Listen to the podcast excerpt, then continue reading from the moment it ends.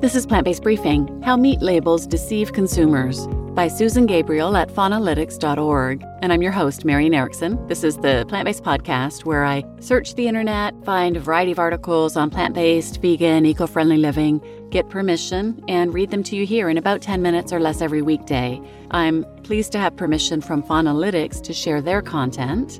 They're a nonprofit providing animal advocates with data to understand how people think about and respond to advocacy and they provide strategies to inspire change for animals. They often summarize studies that have been done, and today's article is an example of one of those study summaries. So now let's get to today's plant based briefing. How Meat Labels Deceive Consumers. Summary by Susan Gabriel, original study by Animal Welfare Institute, published at faunalytics.org. This report explores how the USDA label approval program is exploited by the meat industry, ultimately deceiving consumers. Labels on meat products often include images of quaint farms with captivating claims suggesting that the animals involved were treated with care. Unfortunately, these claims are usually nothing more than humane washing.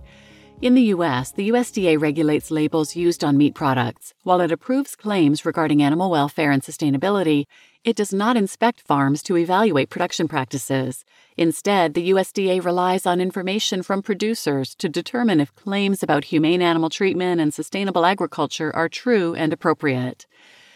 To assess the claims approval process, the Animal Welfare Institute, AWI, obtained government records for 97 approved label claims on 76 meat products from 2013 to 2021. All claims pertain to animal welfare and environmental protection, example, humanely raised or sustainably farmed.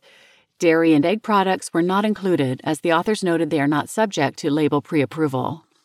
The AWI uncovered the following problems with how USDA regulates these claims a lack of standards. To gain approval, meat producers are asked to provide an explanation of their claim along with supporting documentation. However, the USDA lacks specific standards or details to assess producers' submissions and decide whether their evidence justifies the use of the claim. Fortunately, many advocates and consumers are aware of this. The USDA's approval process for humanely raised claims was significantly opposed by 99% of the public during a recent public comment period. Commenters expressed concerns that the current guidelines are leading to false or misleading claims being approved. Producers define their own claims. The authors noted that there are no legal definitions for terms like animal welfare, humane, or sustainable. When applying for labels involving these terms, producers typically come up with their own definitions, and according to the AWI, these definitions often fall short. For example, producers may claim their animals are humanely raised because they are antibiotic free while ignoring other important animal care necessities. Likewise, claims about sustainability are interpreted in vastly different ways.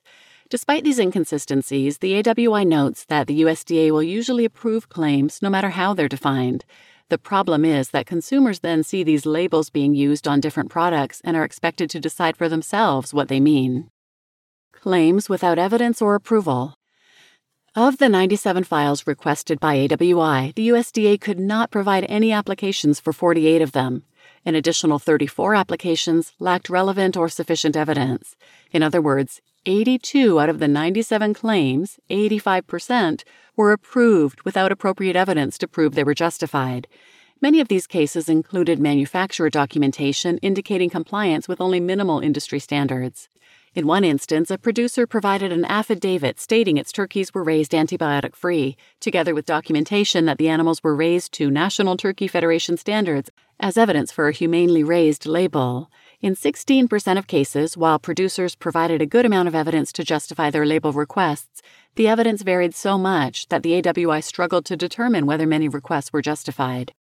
Consumer misalignment. AWI's consumer surveys suggest that 80% of consumers are against the USDA's practice of allowing producers to use high welfare claims without having to prove that they exceed conventional industry practices. Consumers also disagree with producers defining their own claims and the lack of third party assessment in the approval process. Making the process fair and transparent. Improving transparency and consistency in the meat label certification process has many benefits, including enhanced consumer confidence, promoting responsible practices, and reducing animal suffering. Based on this report, it's clear that many meat producers are being approved to use misleading claims, without having to provide clear, standardized evidence for them.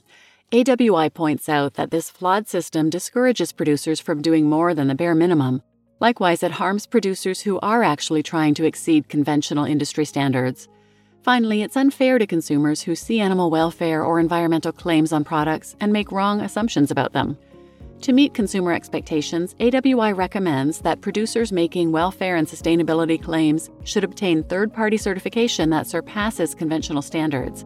In addition, to ensure 100% compliance, producers should undergo audits every 15 months. It's up to animal advocates to push for these changes and to hold the USDA and producers accountable for them. You just listened to How Meat Labels Deceive Consumers by Susan Gabriel at faunalytics.org. And I'm your host, Marian Erickson. I've done a number of episodes on the humane hoax, humane washing, and I also recommend the book called The Humane Hoax Essays Exposing the Myth of Happy Meat, Humane Dairy, and Ethical Eggs. It's a compilation of essays by 18 contributing authors, and it's really, really eye opening. It's a fantastic book. So please share this episode with anyone who might benefit, and thanks for listening.